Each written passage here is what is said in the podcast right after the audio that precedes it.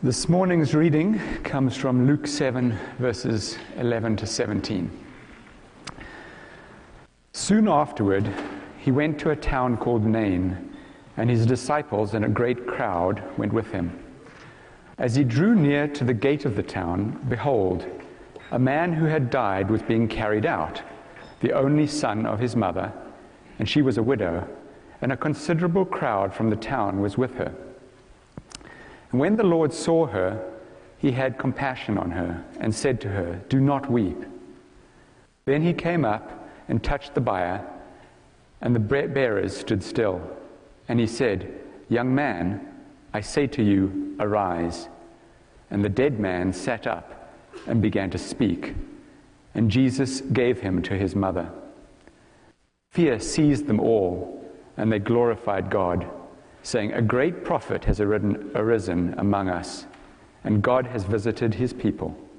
And this report about him spread through, through the whole of Judea and all the surrounding country.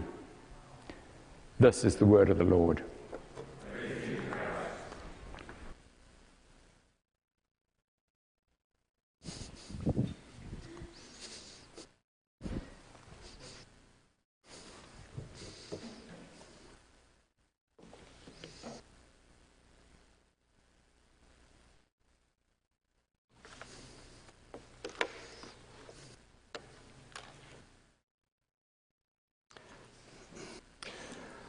Good morning. Uh, before I start, I just want to say that I'm technologically challenged. And uh, between this and this thing, and um, I'm just going to, hopefully, it goes smoothly. Uh, my name is Jeff Mojer, and I am an elder in the barn. And I occasionally get the chance to preach, to uh, give Matt a, a, week off of rest, and to rest and recharge his preaching energies. I'm a high school history teacher at a local public school, and every summer, I get, I get every summer off to rest and recharge my teaching energies. And I would not have survived 35 years of teaching without that rest. So that's why we give Matt the week off. We are in the middle of a sermon series with the title Learn from the Humble God. The subtitle is The Heart and Motivations of Jesus Revealed in All the Scriptures. We won't be covering all the scriptures this morning, but in fact, we are discussing one pericope in the Gospel of Luke. Yes, that is the will word from last week, a pericope. A pericope is an extract from a text, or in particular, a passage of the Bible. The title of this sermon, hey, it worked. Okay. The title of this sermon is similar to the 2004 movie, The Passion of the Christ. But our focus today is not the passion, but the compassion of Jesus. Today we'll look at that compassion that often motivated the heart of the humble God. Let's start with prayer. Thank you, Lord, for the way you revealed yourself to those who followed you in the flesh 2,000 years ago.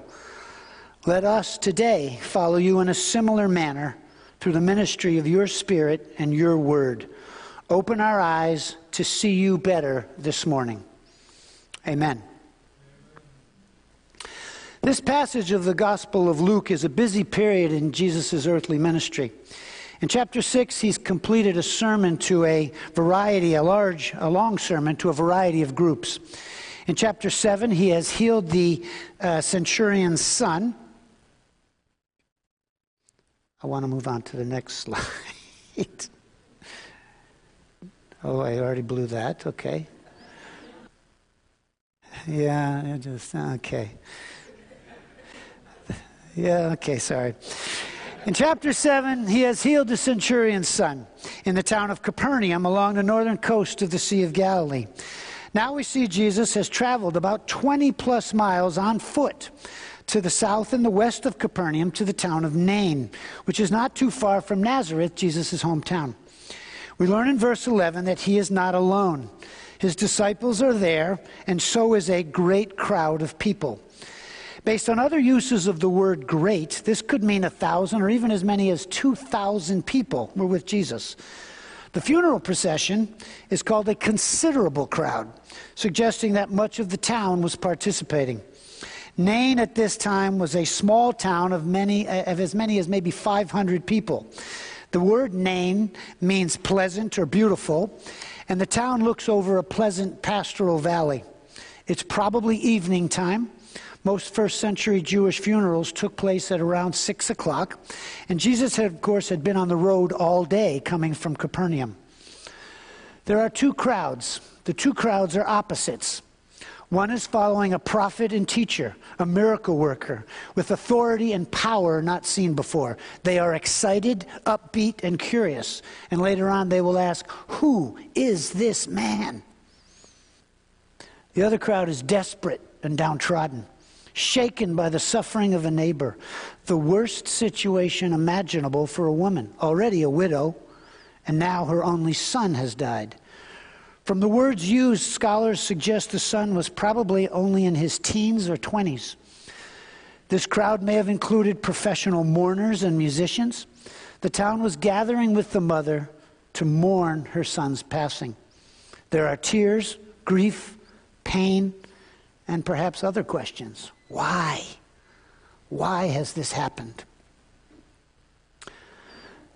The two crowds meet at the town gate one going out to bury the dead, and one coming in to celebrate the living. It's a terrible contrast. What will Jesus do? In our world, funeral processions are usually a line of cars. When we come into contact with one while driving, we stop and we let them quietly pass. If we're on foot, we may take off our hats and lower our heads in respect. Again, what will Jesus do?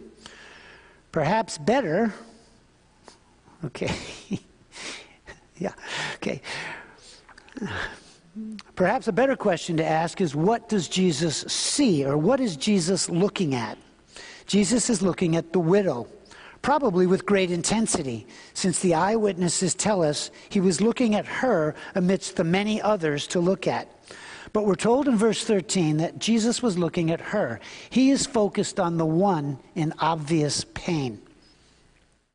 In the 1990s, there was a motto that became popular among many followers of Jesus. That was WWJD. What would Jesus do? The phrase actually came from a late 19th century novel that enjoyed a resurgence in the 1990s. It encouraged people to consider what action Jesus would take in any situation they encountered. Not a bad idea. But in light of this biblical encounter, maybe we should ask WWJS, or what would Jesus see? Wouldn't it be wonderful to see with the eyes of Jesus?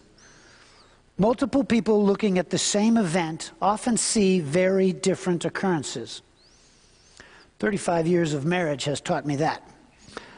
What would Jesus see? Jesus would see with accuracy and acuity the truth of any situation before him. We seldom see with the clarity that Jesus does. As the Apostle Paul wrote, we see through a glass darkly.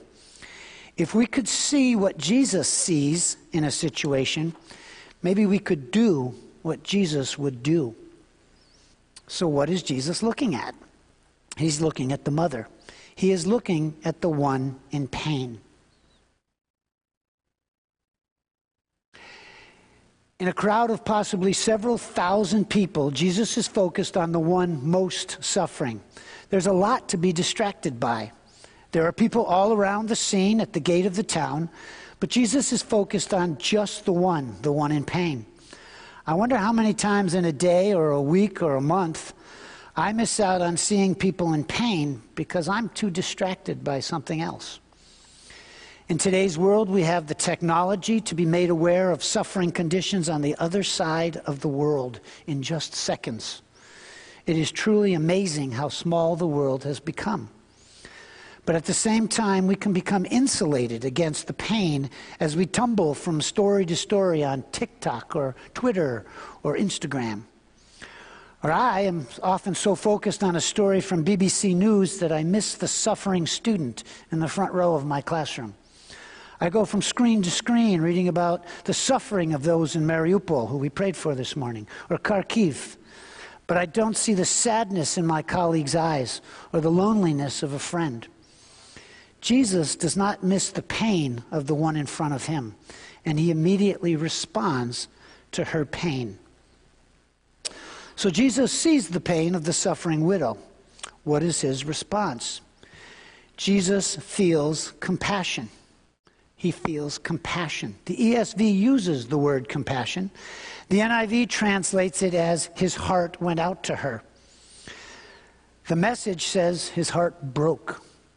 Jesus' heart was broken by the pain he saw in the widow. American missionary Bob Pierce after seeing human suffering among children in Asia in the post World War II world, prayed this Let my heart be broken by the things that break the heart of God. Let my heart be broken by the things that break the heart of God. He saw the children's pain, he felt the children's pain. But he did not just leave it at that, he acted. In 1950, he started the Christian relief organization called World Vision. And then in 1970, he started another one called Samaritan's Purse. I suspect you're familiar with them. He saw suffering, he reacted with compassion, and then he did something about it. And that is exactly what Jesus did in Luke 7. How does Luke know that Jesus had compassion? What does compassion look like? How did the observers see it? One potential answer is that they had seen this before. Throughout all four Gospels, there are numerous stories that use very similar language. Matthew 9:36 records that Jesus saw the crowds and had compassion on them. Matthew 14 and Mark 6 both say Jesus saw a great crowd and he had compassion on them and healed the sick. And then he fed 5,000 people. Matthew 15, Jesus said, I have compassion on the crowd. He told us. 4,000 were fed. Mark 1 uses similar language, saying Jesus was moved with pity before healing a leper. Matthew 20, Jesus acted in pity when healing two blind men.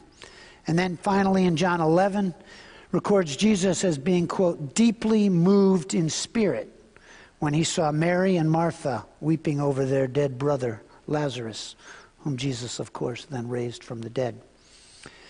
It's also in the stories that Jesus told us and told his followers.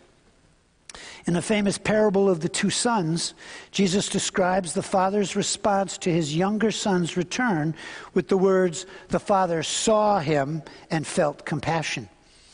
In the story of the Good Samaritan, both the priest and the Levite saw the injured man and passed him by on the other side of the road.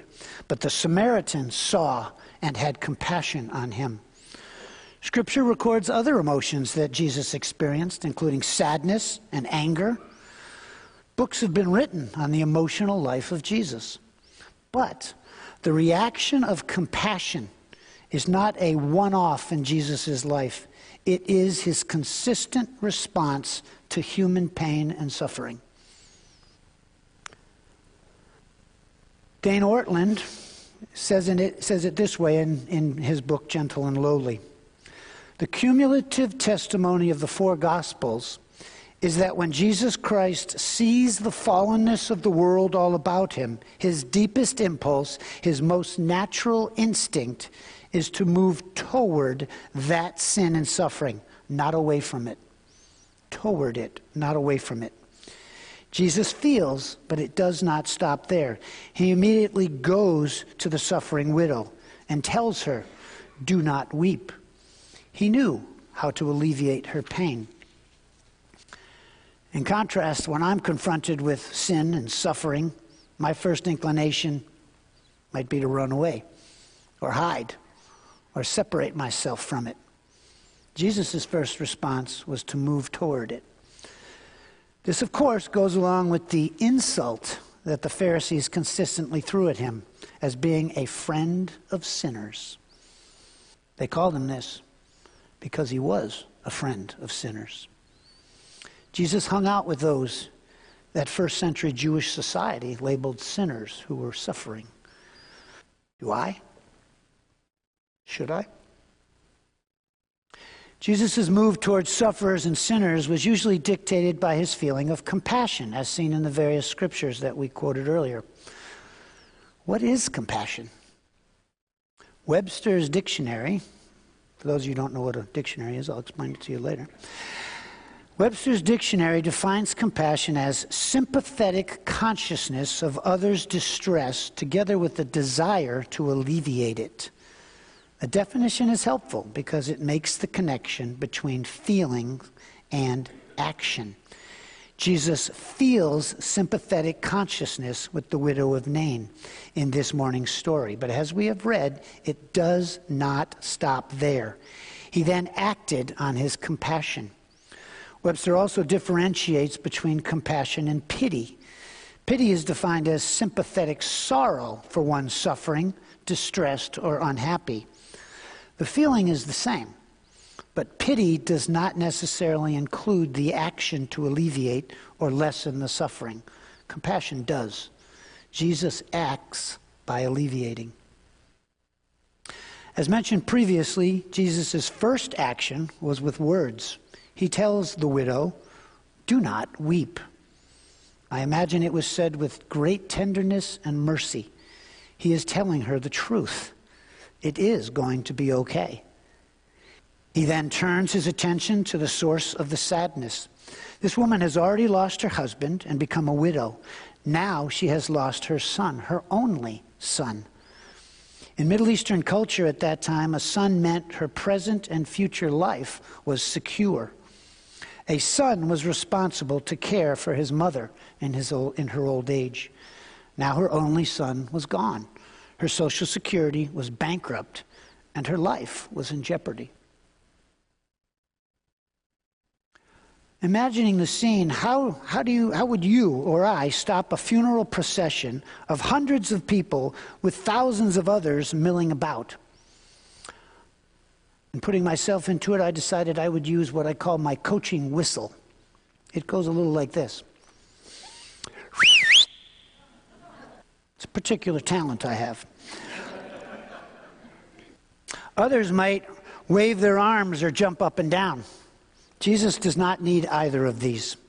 He goes up to the bier, the frame on which the corpse is being carried, and does the unthinkable. He touches the bier, and everyone stops. The funeral procession had not stopped while Jesus spoke with the woman, but it does now. Touching anything associated with the dead was ritual defilement in the Jewish tradition. It made one unclean. But Jesus is not made unclean. He is about to make the unclean clean again. He is about to make the dead alive. Jesus speaks the powerful words that will alleviate the suffering and the pain of the widow. Young man, I say to you, arise. Calmly, confidently, and powerfully, the Savior of the widow has spoken. The corpse responds by sitting up and beginning to speak. I wonder what he said. The only son is alive, but Jesus is not through. He then presents the son to his mother. The scripture tells us this. The focus of the crowd is understandably on the newly alive young man and probably the one who performed the miracle. That's who I'd be looking at. But Jesus is still focused on the one previously in pain. With the presentation of the son to his mother, her pain is over and joy has returned. Jesus' action has alleviated her pain. Our focus is on the miracle. But to Jesus, the widow is still the center of the story. The miracle supports his message. She is more important than the miracle. Jesus sees the pain and the suffering of others. He feels compassion toward their situation, and he acts to alleviate it. Many of us identify as followers of Jesus. Well, what does this mean? Scripture suggests in many places that to be a follower of Jesus is to take him as our role model. Our role model. Matthew 11, 29 quotes Jesus as saying, Learn from me. Matthew 16, 24 has Jesus saying, Follow me. And in Ephesians 5, 1, Paul says to be imitators of God. How can we imitate Jesus when it comes to feeling compassion for others? I don't think we can wake up one morning and through sheer willpower decide to be more compassionate today. That's not going to work. One pastor I listened to in preparation for preaching today said, quote, "To be a Christian is to be known for compassion." I hope that is true. This morning I'm going to give you four suggestions about how to be more compassionate. I'm no expert. Number 1, know who you are. To begin to see suffering and react with compassion begins with understanding your own need. I am a sinner, saved by the grace of Jesus. I believe there is something called having a healthy sense of your own sin. Compassion begins with God. The prophet Isaiah says in 55 7, Let him, the unrighteous man, return to the Lord, that he may have compassion on him. If we remember that God had compassion on us, we can have compassion on others. Number two, focus on others. Jesus was tired after traveling all day from Capernaum to Nain. Yet he was focused not on his own sore feet, but on the hurting heart of the widow before him.